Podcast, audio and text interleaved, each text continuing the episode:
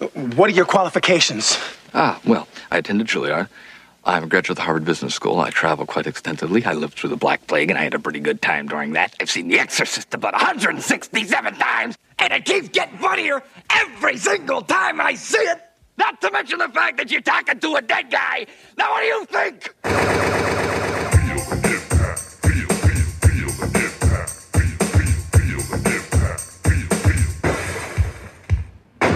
Welcome to Double Impact, the podcast where we double back on the movies that impacted us growing up as 90s kids and decide whether they hold up today or are best left in the past. I'm Tristan. And I'm Greg, and we are recording from separate locations. In isolation. We are ISO'd, officially COVIDed. We tried to keep going as much as we could, but our actually, could we have done this legally? I don't like you know within the guidelines. I don't know. I think we maybe technically. I don't even know anymore, man. I'm a bit confused. you get a fine for eating a kebab on a park bench. Who the fuck knows? That happened, you know. Legit, this week, a guy got fined Oh, for eating a kebab on a park bench why because it's a crazy time. was it a Betoota article? Was it from the good people of No. Betoota? No, it's been shared all over Facebook as like this is what it's become. Some we can't let the the cure be worse than the disease. It's like, Oh everyone- yeah, that's a good eh, one. Eh, you know, Good Yeah. Trump line. Everyone, calm down.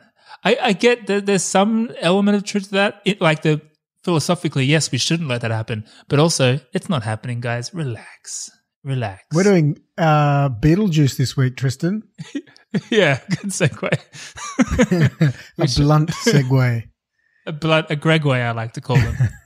Hey, what are you suggesting? Um, 1988, our first Tim Burton, our first Beetlejuice, our first Michael Keaton, our first Alec Baldwin, our second Geena Davis, our second. our our our second pedo from Bueller, our second Tub Tub from uh, Demolition Man, our first Winona, Our second Catherine O'Hara.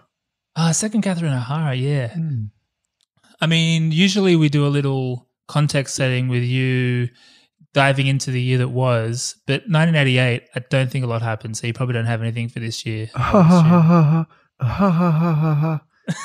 now you probably can't tell because I'm not in front of you, Tristan, but that's me being sarcastic because I know we are covering the greatest year that ever was, thanks to Expo 88.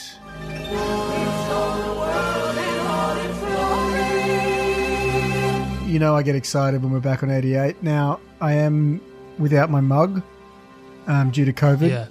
which is a tragedy. Probably, probably one of the bigger tragedies that we've seen as a result of the COVID nineteen epidemic is me having to record without my mug on an eighty-eight I would, year. I would agree. Close, closely followed by the kettlebell shortage. the, the great kettlebell shortage of 2020. You can't buy kettlebells anyway. Everyone wants a kettlebell. This old Arthur Kettlebell Esquire is rolling in it right now. I tell you what, He's is got he piles of money. He'd be dead though, so it'd be the, Uh, the be the heir. the heir of He's Arthur Kettlebell. Probably like rich kids of Instagram. yeah, You know, Scrooge McDucking into their kettlebell fortune right now. into their kettlebell pool. Um, I tell you what, though, much like the toilet paper, I just feel for the old people trying to get their hands on kettlebells right now. Now, 88, I have committed to, much like the premise of this show, where we uh, default into a chronology of Van Damme films. I much, I Mhm. much like that. I want to do the same for Expo 88. So each time I'll give you a little snippet into something particular or particular, as we like to say on this Particular? program. So, uh, last time you might remember, um, we started at the front gates and I talked about the sculpture that sat out the side of the entry of Expo grounds, created by the Aussie living legend Ken Done. Um, so today, Tristan, we are going inside the fair. Now, we're not going to mess about. We're going to go straight to the most popular exhibition of Expo 88. So, as you know, The high divers. uh, well, yeah, good point. Um, that was more of a what's the word I'm looking for? Spectacle. This was Okay. a, a stage. So one of the country each each country had a stage where they uh, dialed up the culture of their of their respective country in uh, unique and exciting and informative ways. Um, And could you guess which country had the most popular exhibition? Singapore. No, uh, it was actually uh, the good people across the ditch, the ditch being the Tasman Sea, our Anzac brethren. New Zealand had the number one uh, exhibition. Now, their exhibition was centered around the great cartoon Footrot Flats. Ah, Are you familiar with the Murray Ball Classic from the Auckland Daily? I, I, I don't know it in. I can't remember a lot of detail, but yeah, They had a movie. yeah. It was a cartoon, and then they made it a movie. And I loved that movie when I was a kid. that movie was special. Yeah, Yeah. I remember it like airing on TV and it being a pretty big event in my household. Yeah, Yeah. and I think most notably uh, is the the feature track, um, which is "Slice of Heaven" by Dave Dobbyn, Mm, um, which is kind of like a Kiwi unofficial anthem, to my knowledge. yeah, After a couple of beers, uh, do you want to give our Yes. give our fair listeners a little bit of a taste of that? yes.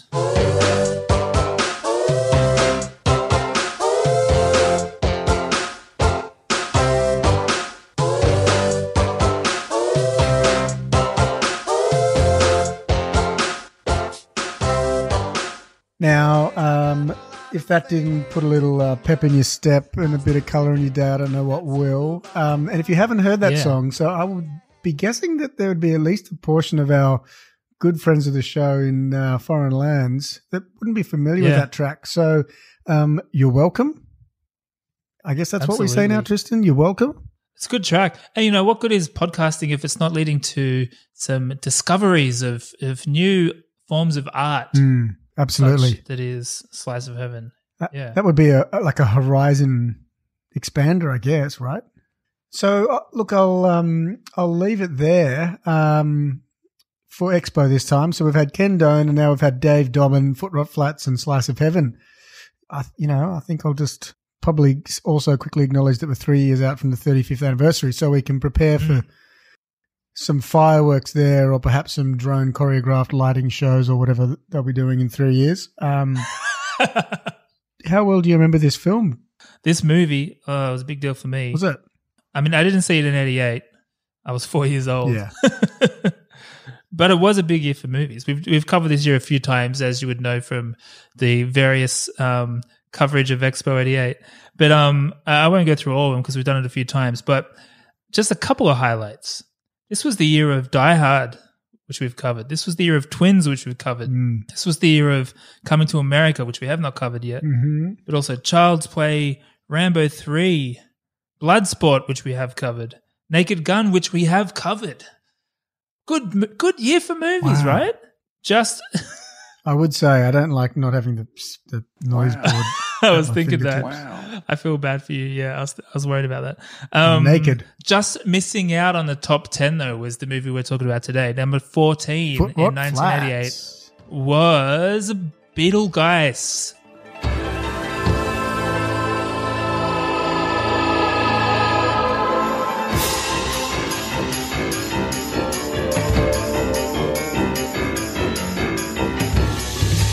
Hey, an interesting little little tidbit for you.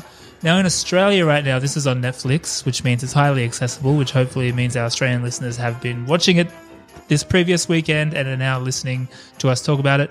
But strangely enough, um, the universe is a strange place. Netflix, back when it was a DVD mail order thing, Mhm. Uh-huh. the first DVD they ever shipped was Beetlejuice. Norway in Jose. 1998. Yeah, yeah. So everything gets a little uh, comes round there. It's like a circle. Little- The universe is a circle. yeah. The time is a flat circle, Matthew McConaughey once said in something I haven't watched. Interstellar. Oh no.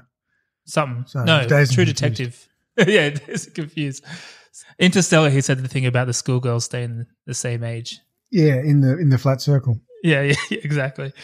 Um, Beetlejuice, budget of 15 mil, grossed $72.4 million, which is, I would say, rather large. It did pretty well, pretty bloody well. Rotten Tomatoes scores, critic score of 84%, audience score of 82%.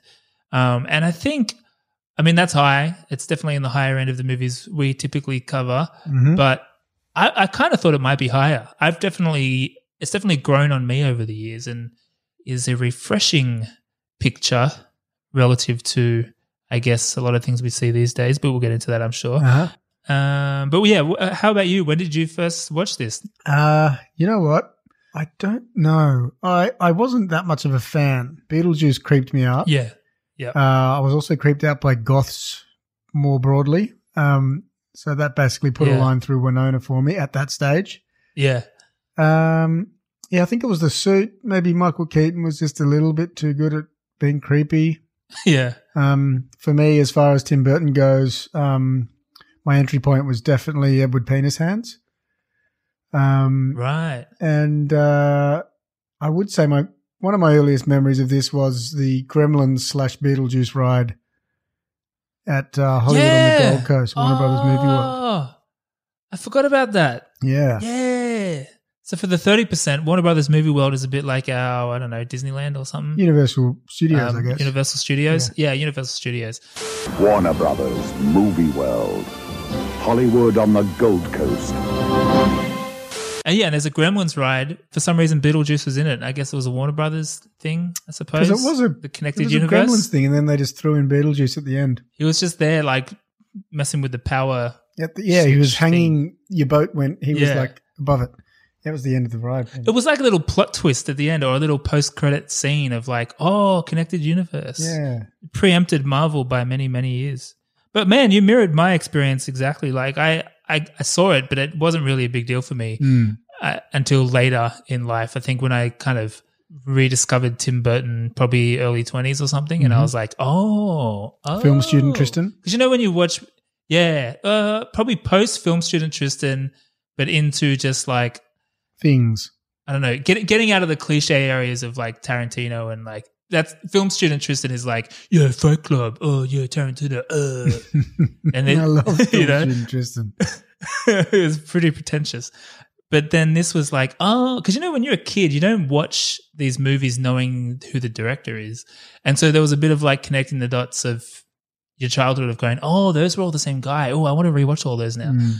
And then I realized Beetlejuice is pretty special. So I probably, it's one of those movies I probably rewatched every couple of years for the last 10 years, I would Yeah, say. interesting. Yeah. I think I'd probably watch, I think I watched it like last year or something most recently. Oh yeah, So it wasn't all that new in the rewatch, but it's a big deal for me now. yeah. Well, good. Good for you. Struggling with my levels a bit here. Have fun editing tomorrow, Should I get into the origin story? please. Origin story.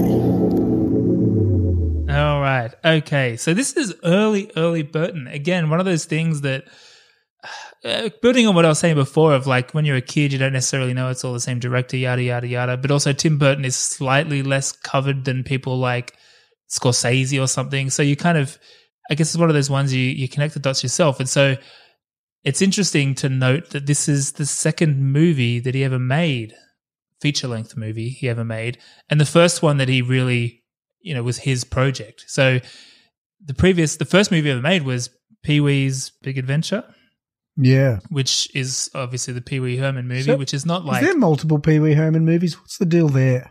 Yeah, yeah. So he had a TV show, I think, and which I don't know if it was big in Australia, but it was. I think it started as a UCB live show, and then evolved into a TV show, and then they made the movie, and then a couple of years ago there was a Netflix movie, which I recommend watching. It's heaps weird. It's so weird. Hmm. I don't know that I totally get Pee Wee Herman yet, but I'm intrigued. He strikes me as an odd unit. Yeah, at that. I think partly because I think maybe the first my introduction to that guy, Paul Reubens, was the fact that he got busted for whacking off in a porn theater or whatever. you know, it's Ah, like knew there was something definitely- creepy about him. Yeah, it's not this. It's not the best first impression on a on a young human. So I've always wrestled with that in every Paul Reubens experience since. but needless to say, that's very much like Pee Wee Herman, Paul Reubens. Like that's his thing. So Tim Burton directing that movie was very much him, I guess, going to someone else's world and Mm. speaking their language and you know like that kind of thing. It, if you watch it now, there are definitely some Burton-esque elements in there. Mm. You know, the music, for instance, and some little visual cues. But this was, I, I guess, the first Burton Burton picture But in saying that, I assumed he had written it or it was a Beetlejuice, the character was one of his creations, but it wasn't. So basically, off the off the heels of Pee Wee's Big Adventure, he was suddenly a bankable director. People wanted to be in the Tim Burton business. Ah, the fat cats. The fat cats of Hollywood were like, "Here, here's some shit scripts. What do you think?" And he was like, "I don't want to do shit scripts. I want to do good scripts."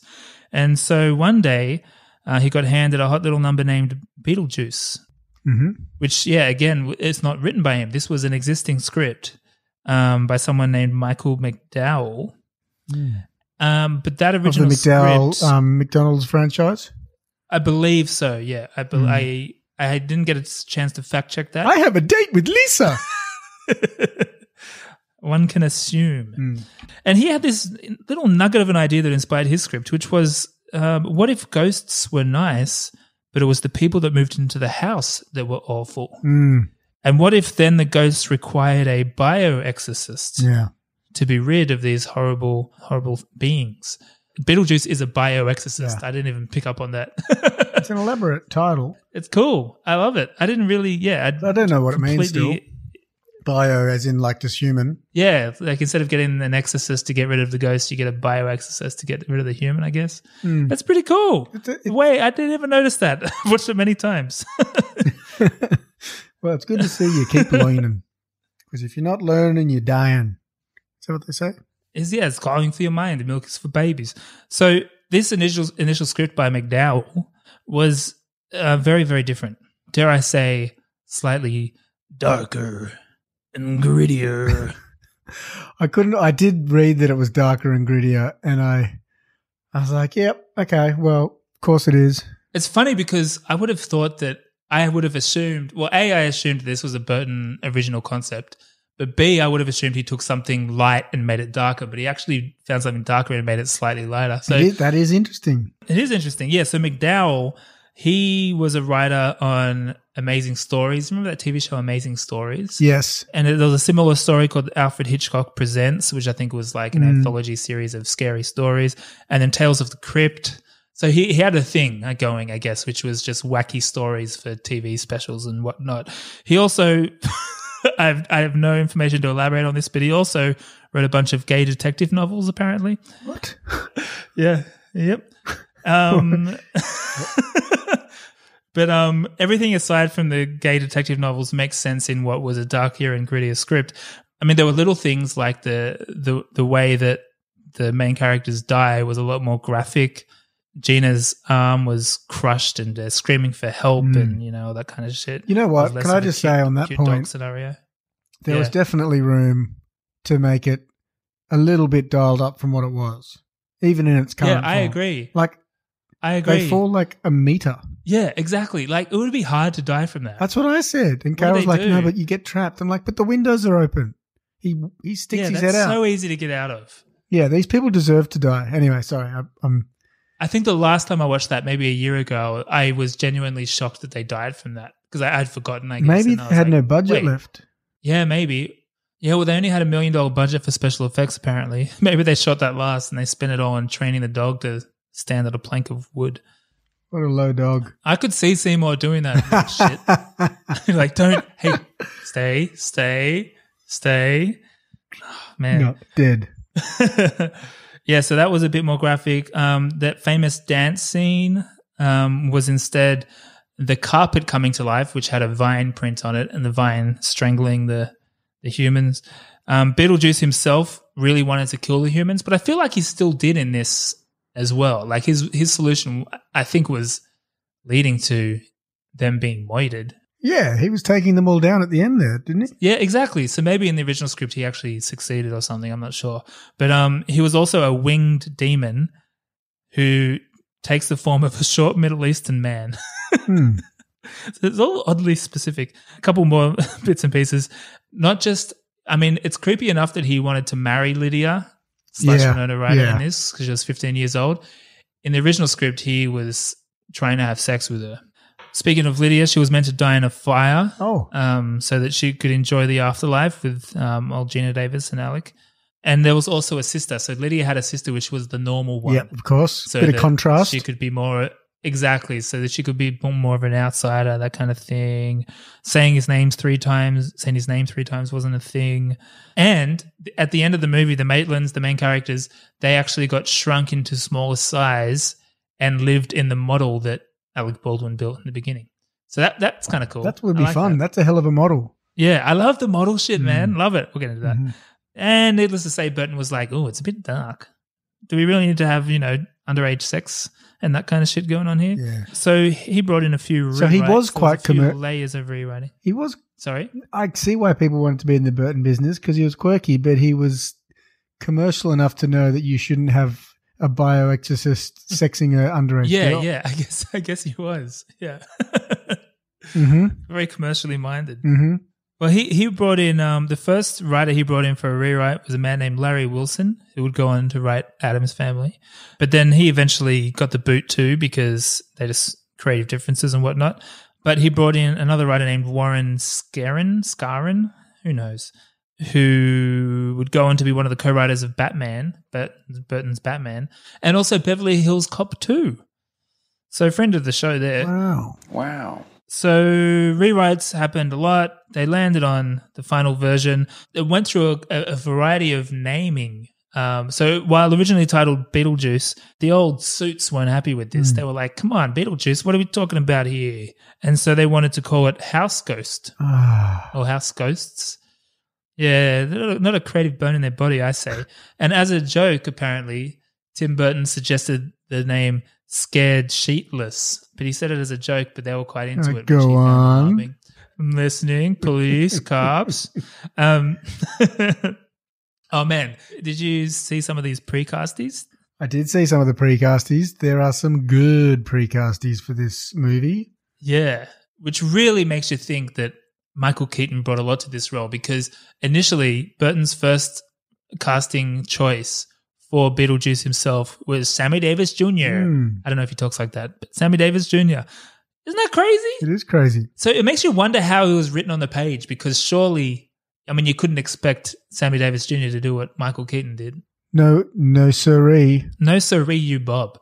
Uh huh. And um, that's a big bombshell to me, that one. Uh huh. I had one other smaller one, which was um, Alyssa Milano, who was in the running for Lydia. There was a bunch in the running for Lydia. Oh, yeah, had some others? Well, a bunch turned them down, apparently. Who you got? Uh, there was like Lori Loughlin, you know, the chick from Full House. Oh, yeah. Um, Sarah Jessica Parker, Molly Ringwald. Huh. Who else? Like quite a long list I saw of girls turning down that role. Right. Mm. Good on Winona. Good on Winona. We should we should really do hit up some some Heartland Winona soon. I'm up for it. She's a gem. I'm a big fan. Yeah. Winona forever. yeah, yeah, Tattoo says. absolutely. We're forever. um, I heard a good one for um, Catherine O'Hara's character, the, the, the sculptress, oh yeah. um, Mrs. Deetz or whatever her name was. Um, Anjelica Huston. oh, but she's quite ghostly herself. Yeah, Yeah, but she's also quite arty. That yeah, that works. it does work. I feel that Catherine's probably had a better air of neur- neurotic sort of ness. Yeah, man, she's she's fucking great in this, man. She's so good in this. I would have liked to have seen more from her in this. I don't know if now's Yeah. the time to discuss that, but yeah, anyway. No, yeah, we'll get into that. Mm. All right, I'll round out the origin story here with the the final cast we landed on, which was of course Michael Keaton as Beetlejuice, Winona Ryder as Lydia, Geena Davis as fuck I forget their names now, and Alec Baldwin as the other one, Catherine O'Hara as arty quirky mum, Pedo from Bueller as boring dad, Yep. and Guy from Demolition Man as pretty much the same character as he was in Demolition Mm. Man. I'll, I'll play the trailer and then we'll get get into the juice. From the director of Pee Wee's Big Adventure, Adam and Barbara are Ghosts. What's the good of being a ghost if you can't frighten people away? their house is being haunted by the living, Maybe the house could use So a good to little hear Dawn. remodeling. and they can't scare them into leaving. They're dead. It's a little late to be neurotic.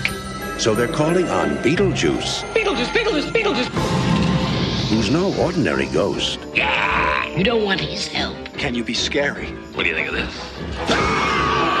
Now, the party's over. You want somebody out of the house? I want to get somebody out of your house. But the fun has just begun. It's showtime. Learn to throw your voice, fool your friends, fun and party. Not bad. This is amazing. You want a cigarette? Oh, no, thank you. Oh, yeah, here I come, baby. He's guaranteed to put some life Attention, keyword shoppers. in your afterlife.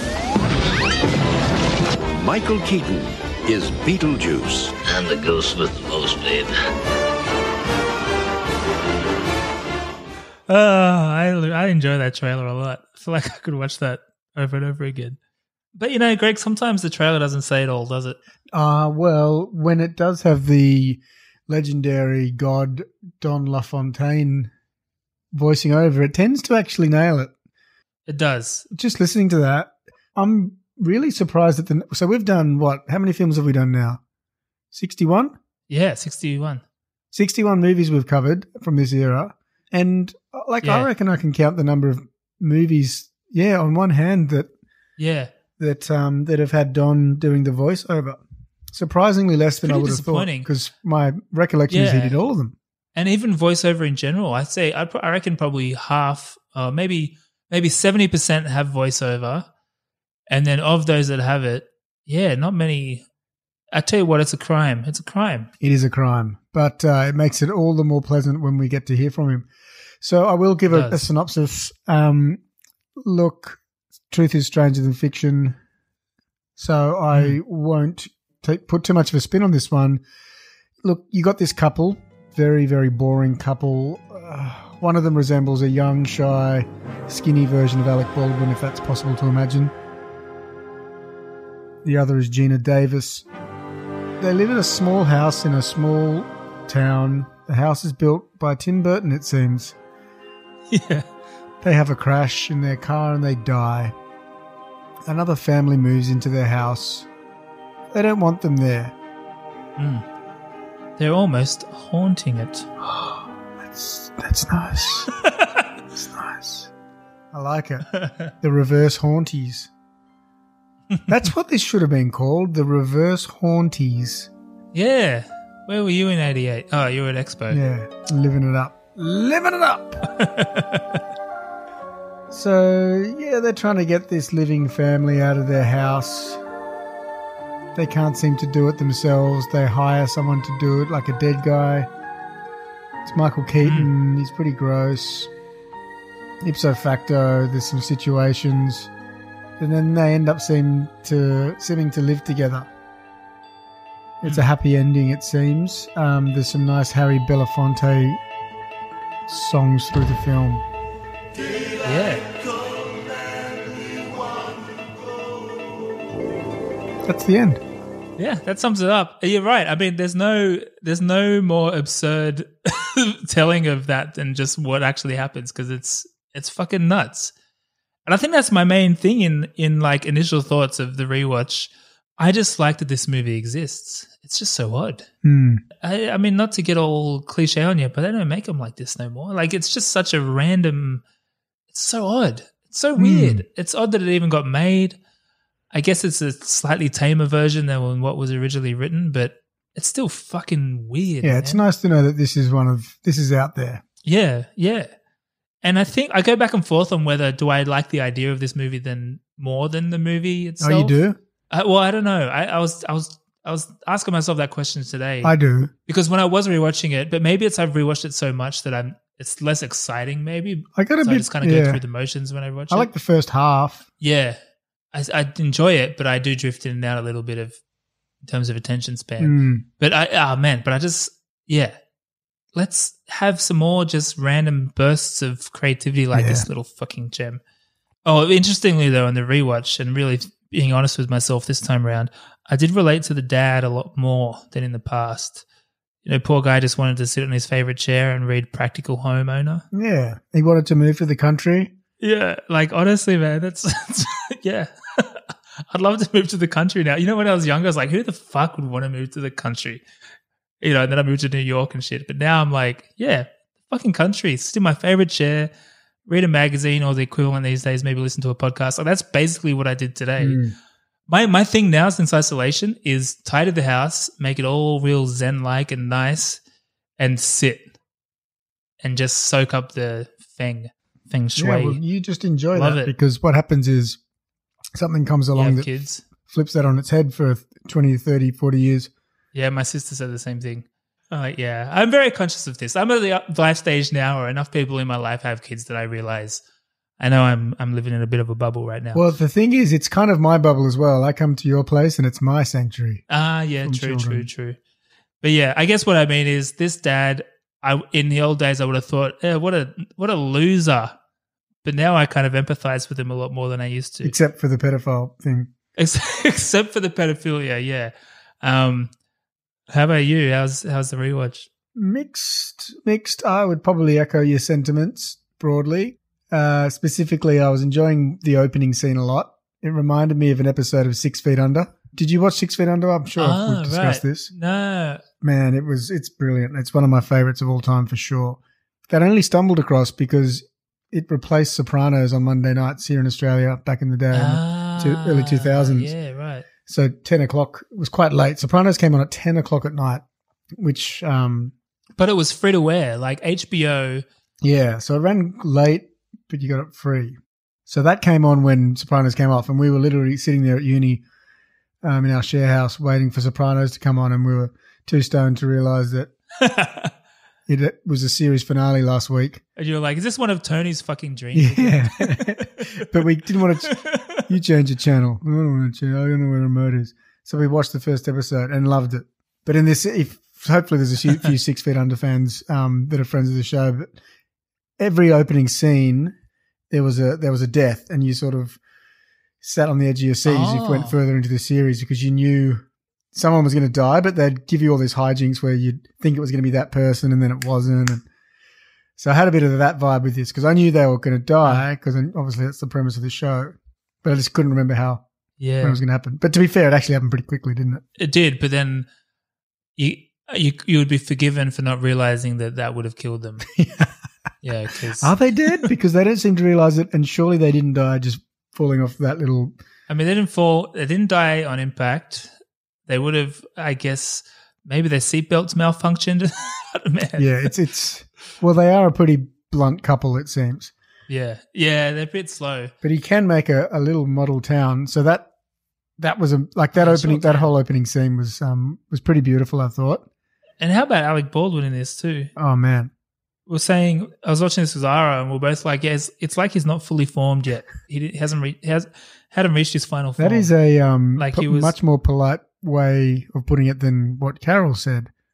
What'd you say? She said, "Well, it's like he's wearing a fat suit now."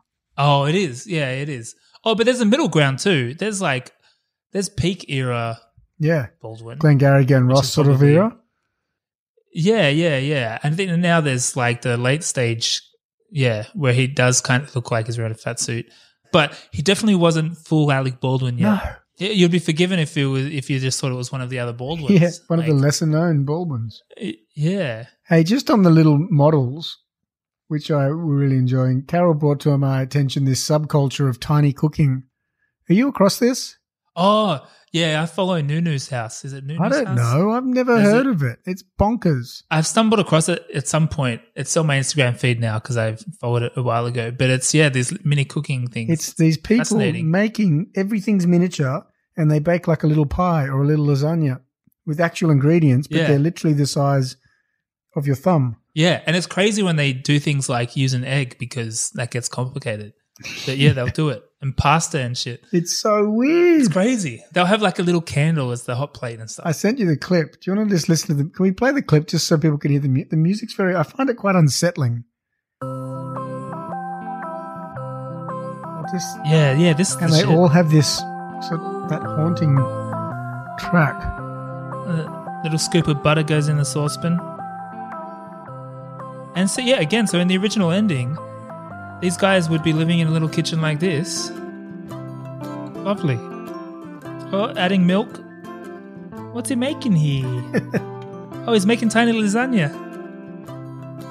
Is he going to make the proper white sauce? Or is he going to use a little ricotta? This will be interesting.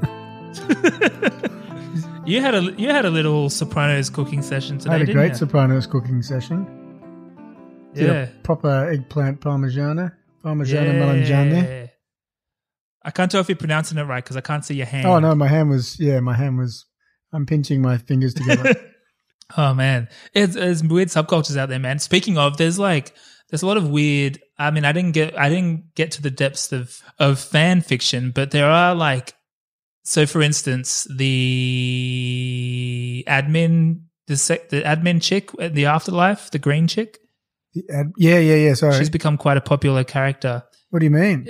Uh, In terms of like, I think there's a lot of fans on the internet of that particular character because she's pretty hot. I thought she was hot. Well, yeah, Is that weird that I thought she was hot? I thought she was hot. yeah, yeah, yeah. No, I'm with you.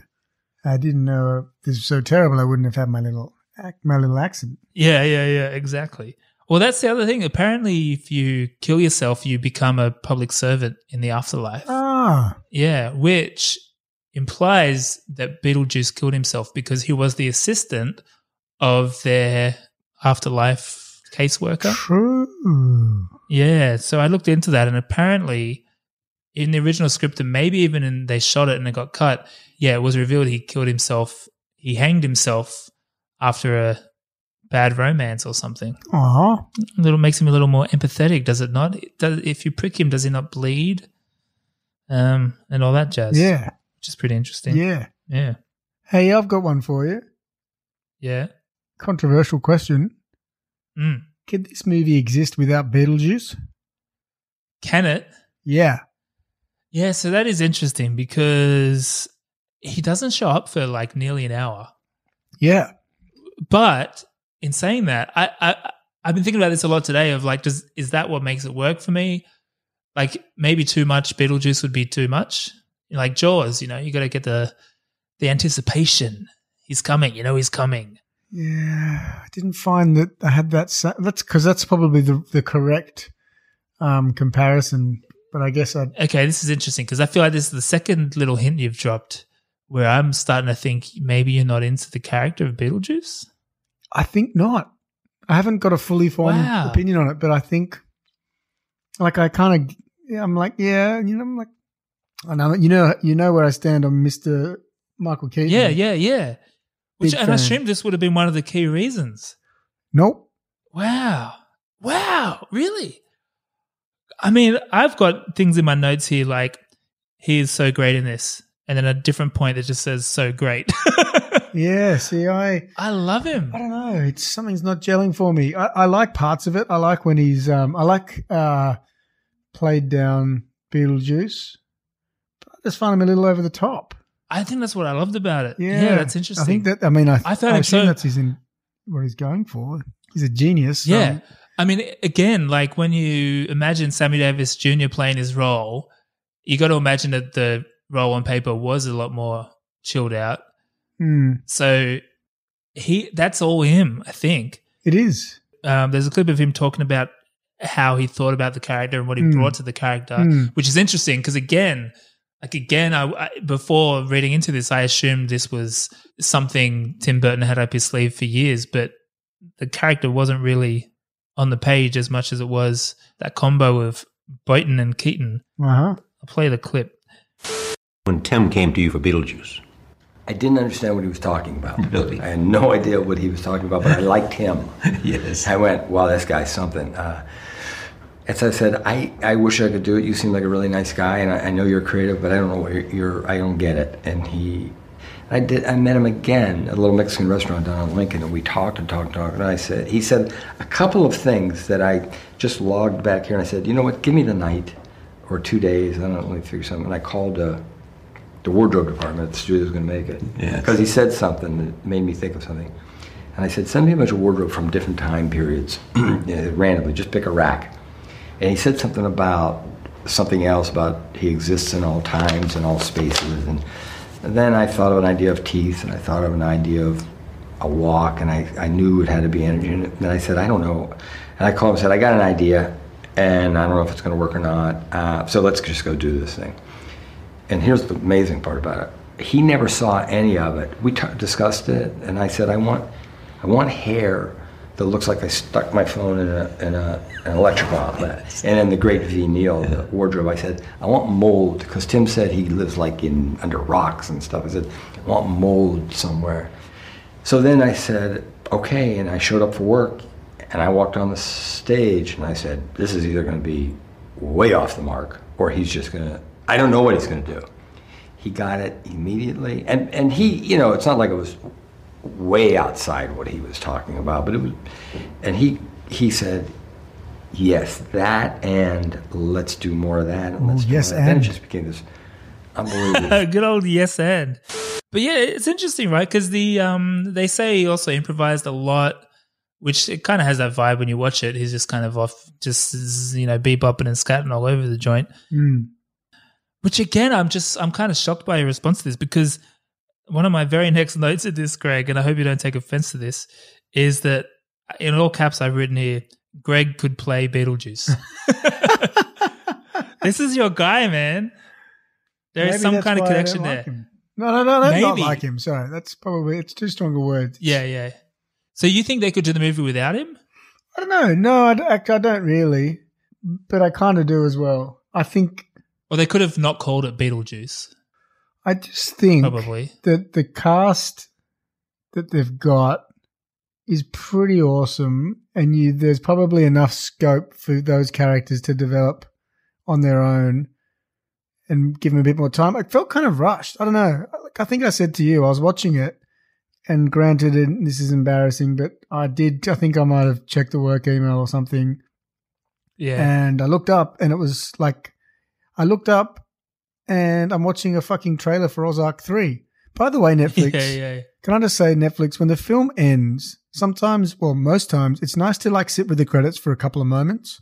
For a bit, right? Like just Yeah. let the movie wash over you, enjoy the Harry Belafonte, reflect on the absurdity of the last 92 minutes.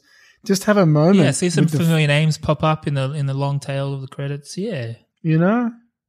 Pay some respect, goddamn. Like a cigarette after coitus. Yeah. Exactly. The credits are the post-coital cigarette of movies. Correct. You're 100% right.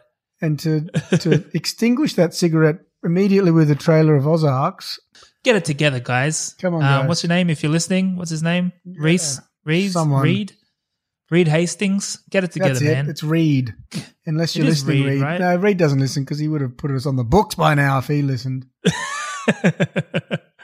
hey, can I close out my point about you and Beetlejuice though? It was a point. Because yeah, because honestly, I'm watching this and I'm like, this is why Greg loves Michael Keaton. Isn't that weird? dude? Like, I- I'm connecting dots that aren't there. Uh, no, you no, you Isn't that- are right because Because you could do an impression, you could do a great impression. I but think more it's the physically. makeup. The Maybe voice the is the voice is relatively easy. It's oh, really you don't like the scabbies, I don't like the scabbies. I think mold? I have a problem with scabbies. right? Yeah, it could be that. Which I mean, is- he's he's he's not appealing to look at, but that's kind of the point. yeah, But I maybe he looks I- too much like me when when I used to have long hair and it was all fucking frizzy. But you could, you could, like Halloween, man, you could do the whole thing. I mean, mainly the physicality of it. You could, you can do all that, maybe with a few more high kicks, but it's all there. Uh, I will t- I will take it as a compliment. you know how, okay, so hopefully 'Cause I you do take this love one the as a compliment too.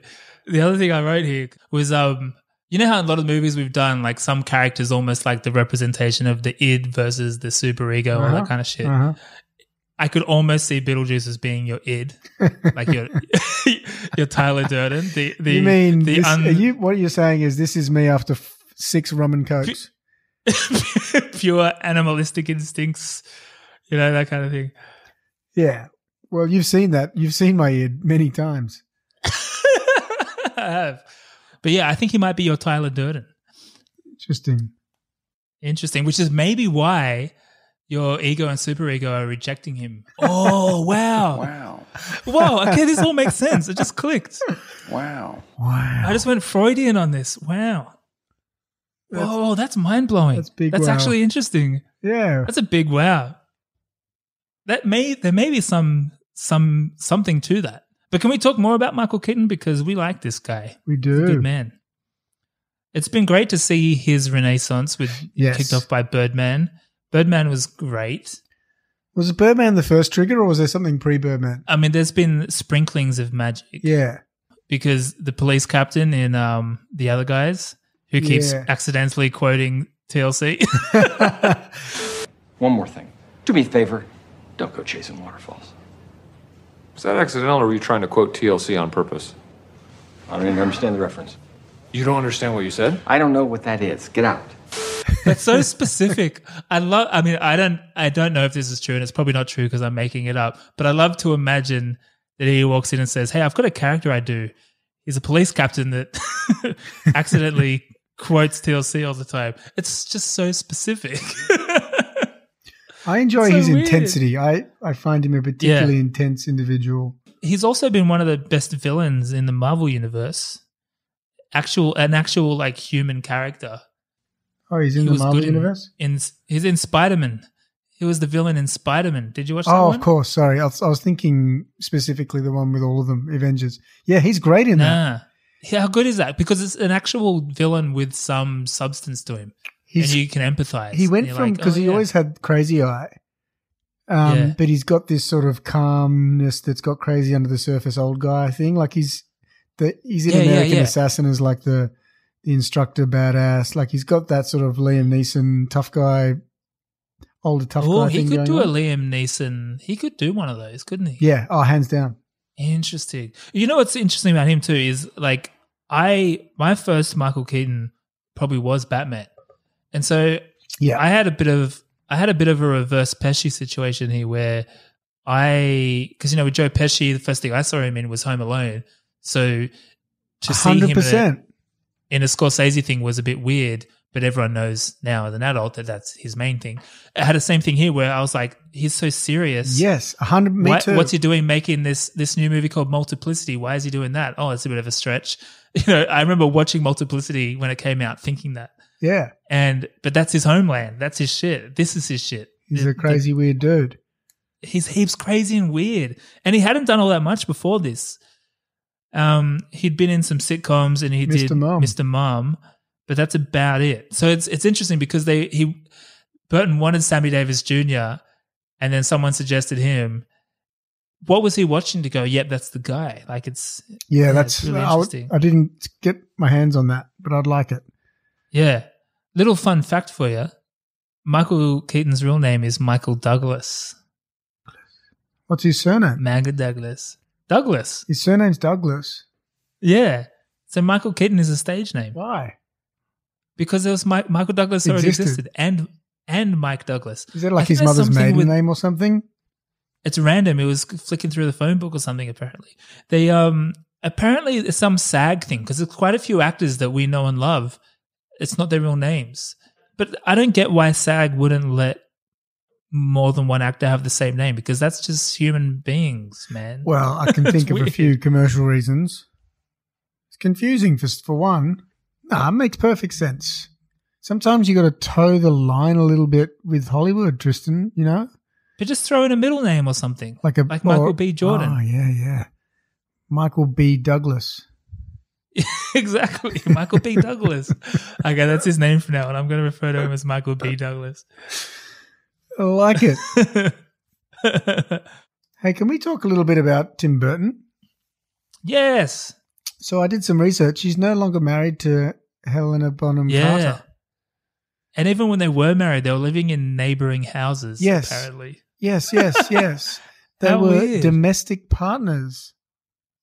Right. They were domestic partners, guy. air quotes, which conjures up some great imagery, doesn't it? Like, I wonder Yeah. what these two were like around the house. How divvied up are the chores in the house of Helena Bonham Carter and Tim Burton? Like, can you see Tim Burton pushing the lawnmower around or putting the bins out? No, but they're rich people. I also can't see Helena Bonham Carter. She, I reckon she's pretty messy. I reckon she'd really. I reckon nah. I reckon she's doing the the heavy lifting around the house. Did you know She dresses like she's wearing the laundry basket. Wow, wow, Wow. Tim Burton was on the school water polo team, which again intrigues No. me because I always pictured him. It was funny you mentioned Wow. like the Addams family because I always pictured him like either as one of his own characters or like a genuinely a member of the Addams family, perhaps.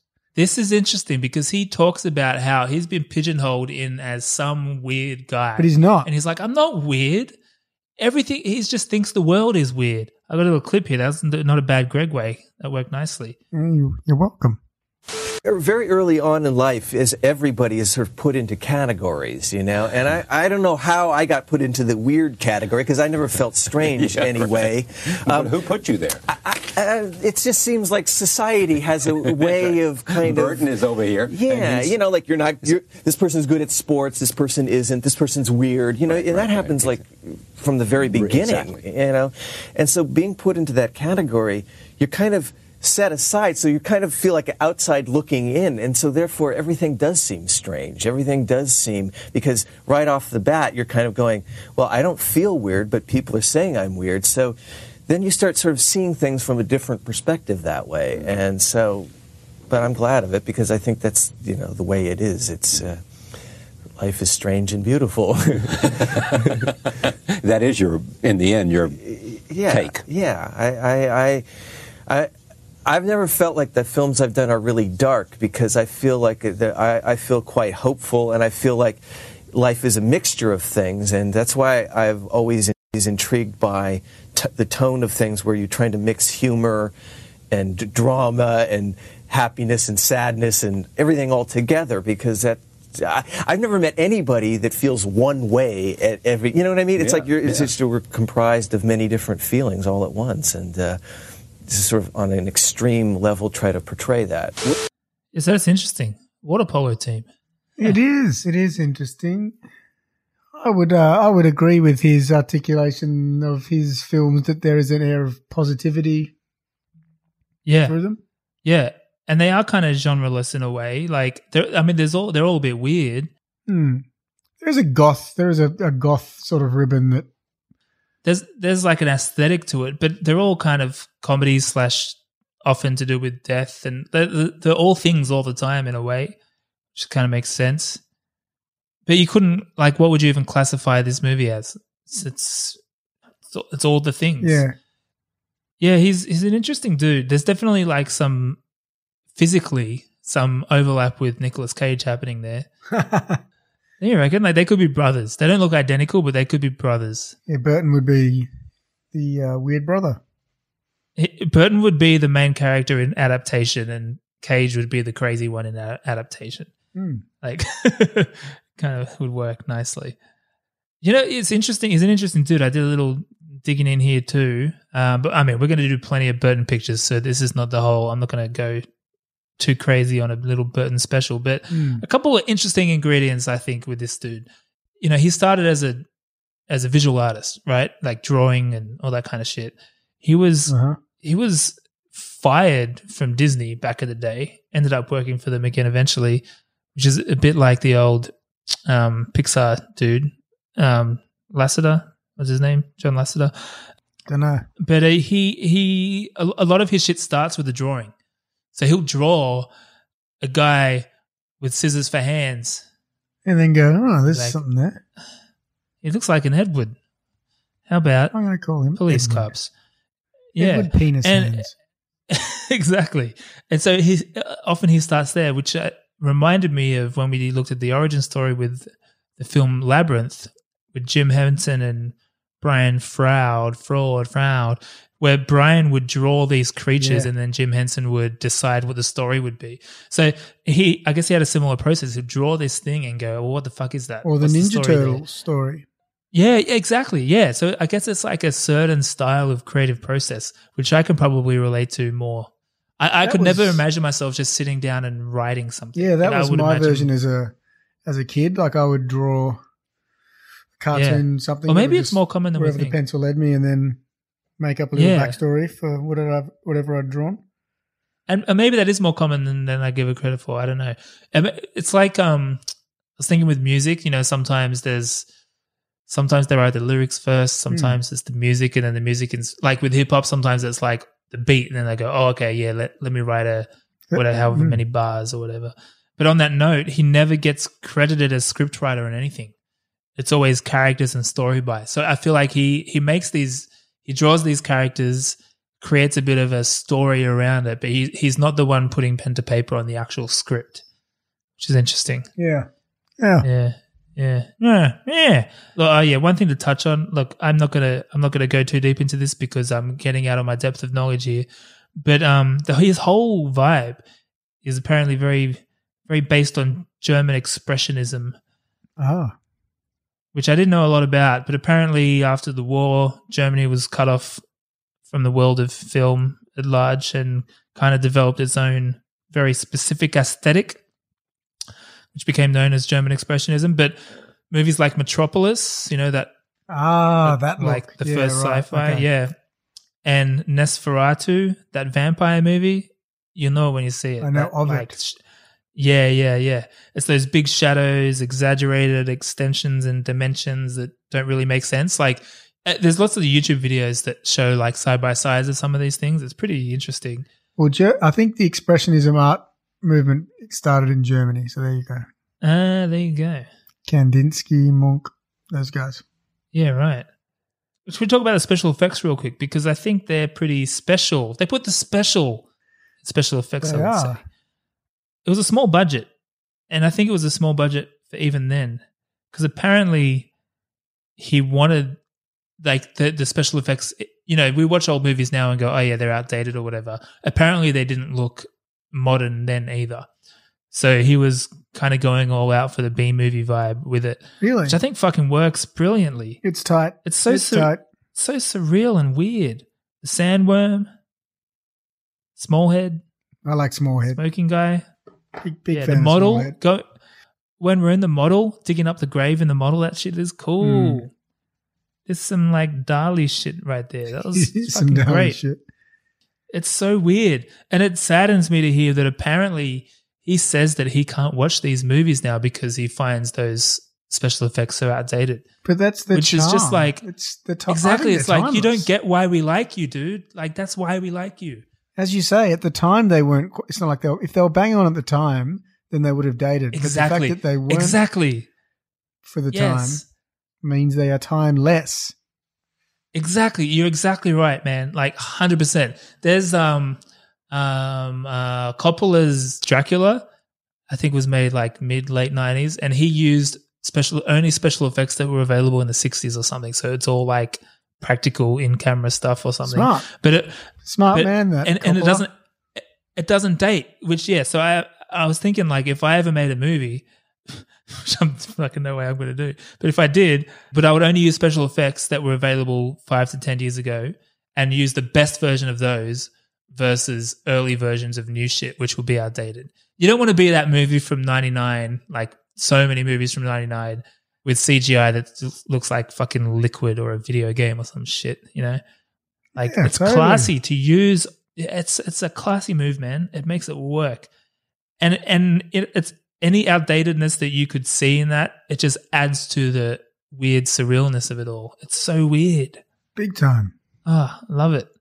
And the music, we should talk about the music. Again, Danny Elfman, he's in all the Burton ones, He's so I'm sure we'll be talking It- about him. a did he, is it a few of the later ones he hasn't done? What's the setup there? Oh, hasn't he done some of them? I just assumed they were all of them. I didn't look into detail. Yeah, he's done the vast. It's the vast majority. Yeah, well, they met on um, the first movie, Pee Wee's Big Adventure. So Just I didn't randomly, know they were this both about- doing the movie. Well, no. So Tim Burton was a fan of Danny Elfman's band, Oingo Boingo. Oh yeah, of course. Boing, the Boingies. Do you know much about the? Bo- Do you know much about them? No, absolutely not. They were apparently legitimately a thing. I've got a little song here for you to give you the, some of the vibe. Nice.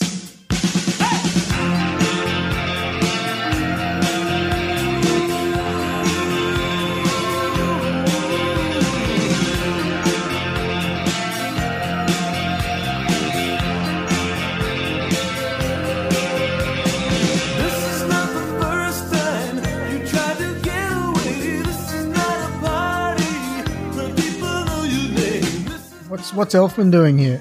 Oh, that's that's the voice, man. He's the he's the front man of this band.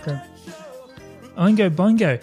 You know, he was the the voice of the singing voice of Jack Skellington, also in um in Nightmare Before Christmas. So the, the dude's a vocalist, Mm. Um, From way back. definitely. Like not from way back, but he is also a composer. Yeah, this is where Burton found him. He was watching Oingo Boingo live. Well, before when I was just still a student, I used to go see his band Oingo Boingo in nightclubs, you know, like the Hong Kong Cafe or Madame Wong's in Los Angeles, and I just was impressed by the, the theatrical nature of you know it was back in sort of new wave punk era kind of thing. They were just doing things that seemed very filmic and very um, kind of nightmare, kind of, just kind of like movies that I liked. Yeah.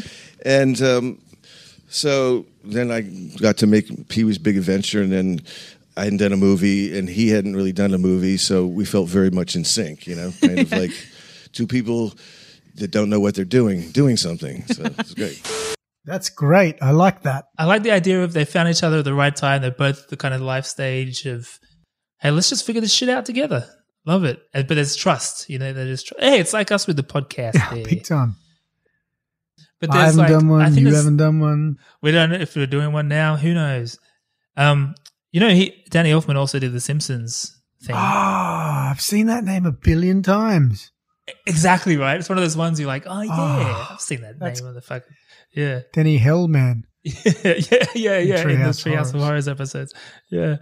But like I was saying, I wouldn't mind if Burton maybe deviated a little bit from the Elfman world. I like it, but sometimes you don't. I don't know. I don't know if I want all that whimsy. Does it just become a bit obvious to you sometimes? It's just a yeah. I don't know. It's a bit all samey same. Hmm. I think it'd be nice to mix it up.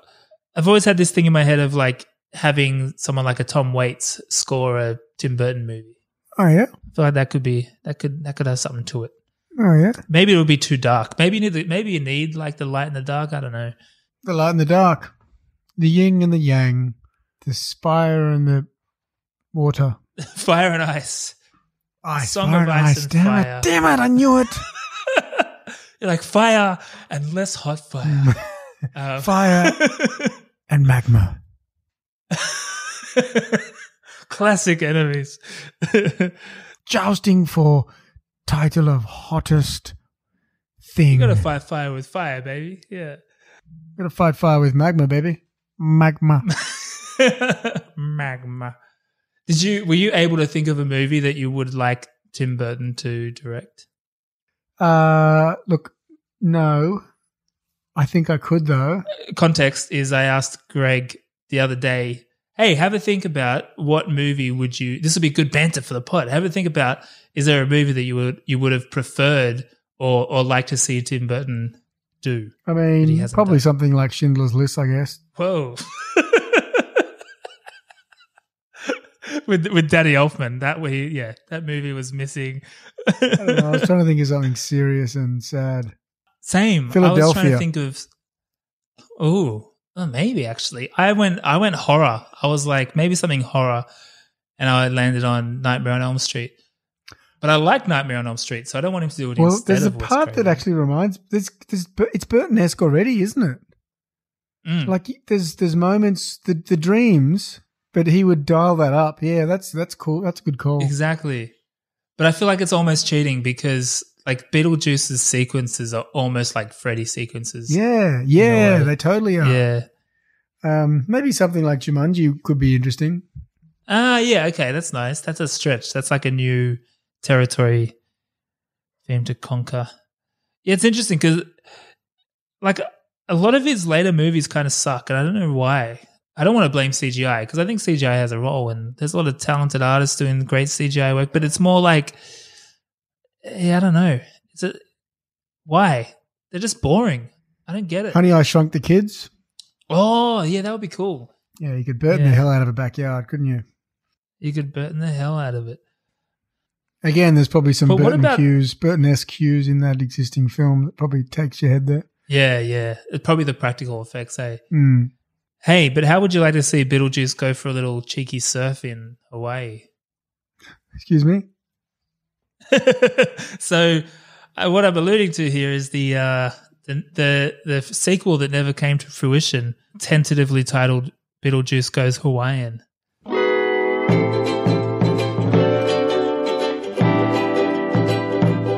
Which sounds stupid, and it is, but it is knowingly so. Go I think it sounds kind of great.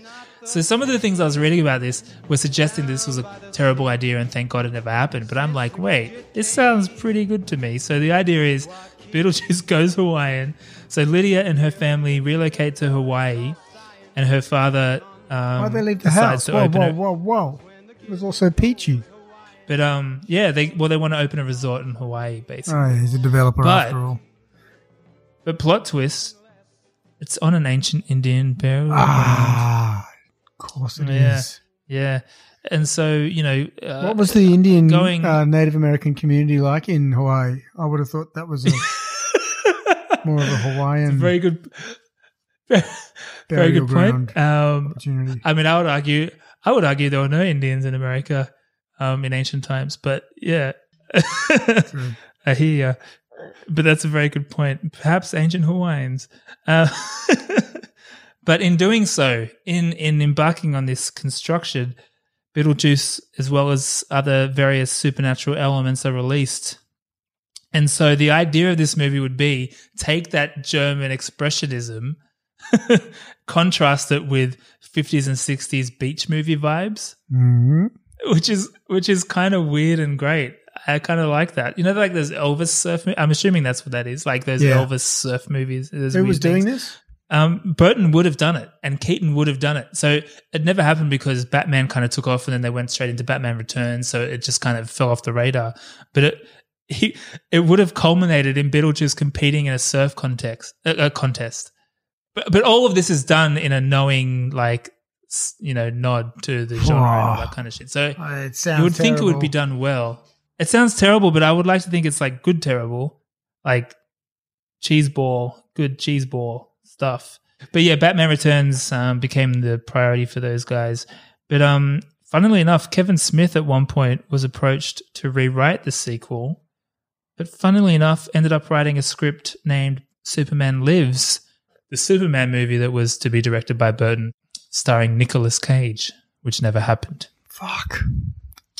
Well, no, it would have been crazy. I'm sure we'll probably talk more about that in the Batman episode we'll eventually do. But there's a whole lot of magical things happening in this era for Burton. Isn't it, isn't it great? Absolutely. Yeah. Did you ever watch the Beetlejuice cartoon? No. Oh, yes. I feel like it, it was always on, but I was never into I it. I think I might have. I can picture it in my mind. Yeah, right? Can you remember this song?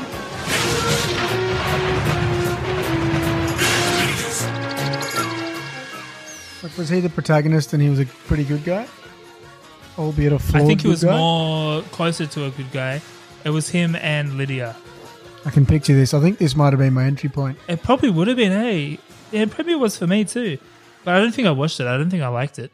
I liked any cartoon, to be honest. but- I watched anything. Mate, kids are so spoiled these days. Cartoons were on at specific times of day, specific days of week. So it's a special event to see a cartoon. These days, They can watch them whenever the fuck they want.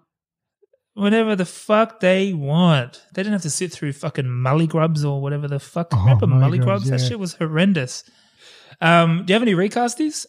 Oh, crap. I don't have any recasties. I've got. No. I think, well, I I would dare say this one and maybe the, one of the easier recasties because if Tim Burton was making this movie today, who do you think would be Beetlejuice? The answer is Johnny Depp. Of course he would. oh, yeah. Yeah, right? It's just kind of like, oh, yeah, of course. Of course. Yeah. Of course. Yeah. Jack Sparrow with a bit extra makeup. Exactly. But it made me realize there are some similarities there in terms of their, their like creation of characters and things. Yeah, that's true. Um, yeah, it's interesting. I wouldn't on, on face value, you wouldn't think they have a lot in common, but when you hear how he kind of created the Beetlejuice character and you hear about how he created Jack Sparrow, it's like they're the same story, man. Mm, Same story. mm. Um, should we get into the verdict though? Yeah. I don't know what to say, really. I don't remember asking you a goddamn thing. I am the law. I'd like an answer to the question, Judge. I want to have them answered immediately. You can't handle the truth. Nothing further. Your Honor. And that's all I have to say about that. Well, it's a, it has to be a rewatch. I think it, it deserves a rewatch. Yes, I agree. I think I just got a bit bored in parts. Yeah, I, I agree. I think that it comes to the territory a bit with these movies in general. I'm finding that I don't know if it's because I've watched them so much I don't know if it's because of the way our attention span has shifted Nah, and maybe modern I movies just don't reckon it's that tight tailored plot. to that. Yeah, there is some. There's a bit of loosey goosiness going on there. Yeah. I would agree with that. I would agree with that. Um, but I've got some other bits and pieces. Um, I do have a six degrees of Van Damme. Oh yes, yes, I forgot about that. So our six degrees of Damme, um, Catherine O'Hara. Oh. Into Eugene Levy, yes, into Stifler, aka Sean Michael Scott, yes, into The Rock, yes, into Jason Statham, yes, into Van Damme. Yeah, Expendables. Yeah, there you go. Yeah, is that six? That's good. I didn't do that. I didn't get there. Ah. I, forgot about that. Oh, fuck you. Sorry. Who's your MVP then? But I'd come up with one now that's a shortcut through uh, Glenn Shadix. Glenn Shadix, Stallone, Van Damme. Are they all going to come back to the Expendables? yeah, they probably are. That's going to be the shortcut for sure. To the Lat Pack, baby. I should go. Hey, can you, we'll go through some of the uh, key criteria here. We, hey, we've got to show due diligence here. Did Simpsons do it? Look, I can't remember one. I googled. Found one. It seems like you did find one. Yeah, Halloween special. Um, Homer on the couch is Beetlejuice, and Marge next to him is the girl, the showgirl cut in half. Ah, okay, okay, that counts. That counts. I was going to say unclear, but that that's explicit. Ding. Porn parody. I can confirm. Beaver juice exists. No. yeah, so I started googling and then Oh, ended up on, David. I started googling and ended up on Pornhub, and I was like, I don't like where this is going. So instead, I just Google imaged it, and it came up. Special effects, do they hold up? I would say yes. 100%. Another ding. And Bechdel test. I think we're in Bechdel test, baby. There's a Because- few females. There's a few females, all with names, and they talk to each other about things other than a man. So that's Bechdel test. Yeah, who would have thought? Who would have thought? Yeah. But and I'm, I think, chauvinist pedophile passes the Bechdel test. yeah, which is, I think that's a good point though, there, Greg, because Beetlejuice is, yeah, fucking horrible human. Well, not a human. What is he? Bio exorcist. Dead. He's a dead guy. But there's other movies where everyone's patting themselves on the back for being great people, yet two females don't talk talk to each other about anything other than else than the man. So, yeah, it's it's interesting. I think there's probably, I mean, I can't I can't sense check this in its entirety right this second, but I think maybe Tim Burton may hit that Bechdel Bechdel on a regular. Mm, we will see. We will see. We will see. MVP. Sure. Man, I'm going all in on Michael Keaton. I think every time I watch it, I have new appreciation for it. Mm. Um, but I feel like you're going to come up with something different here. Uh, probably just being contentious. I had Winona Ryder. I thought she was great in this. Oh wow, interesting. I'm more my low v my low key VP though was uh, Sylvia Sidney, Oh yeah, the lawyer. little old little old lady. Oh, the um, caseworker. yeah. caseworker who's a uh, Yeah. golden era Hollywood, golden age Hollywood starlet. So she was great. I didn't thought. look into her, but I imagine she was someone. I saw her name in the. Yeah, she was quite I like, clearly yeah. wasn't her first rodeo, was it? And she's pretty old. Yeah. So, And Yeah, she's a bit of a legend, great apparently. special effects with the smoke coming out of her neck and that kind of shit. It was good. It was good. that's us. It I was need to go eat my good. dinner. Yeah, me too. All right. Thank you guys. Thanks for joining us again in another week in isolation. Uh, we, this is our first episode in quite a long time not being in the same room. Hopefully it translates well enough. Hope so. Leave us a I've got my you like Tristan doll here that I'm cuddling. Nice. I got um I'm in my Greg chair, so you're basically spooning me. Yeah, Um, nice. Good.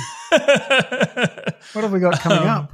Other movies, I Um, guess. I'm not sure what's next, but we've got a we've got a bunch. We've got a whole new batch coming your way. We got the gods must be crazy. We got something about Mary hitting up the old Farrelly brothers. Lisa, Um, Lisa Fitz has done a big request for a chick flick, so we'll sit on that. got- we might get some feedback as to whether Notting Hill covers that territory or we need something Yeah. a bit heavier in the. I mean, we do have one un- unallocated in the next batch of nine, so maybe we can dive right into something that fits the bill. Maybe some Dirty Dancing. Maybe some, yeah. More but I think Patrice, but that might put Point Break further down the line, which might be problematic. That's a romantic comedy, isn't it? Let's do that. I think so. It's written. Oh, it's directed by a female. It is, and it's basically a romance between Johnny Utah and that delightful um, Sways. Sways, sways, Sways. sways, sways, sways, sways. All right, guys. All right, Take care bye. of yourselves and each other. Yeah.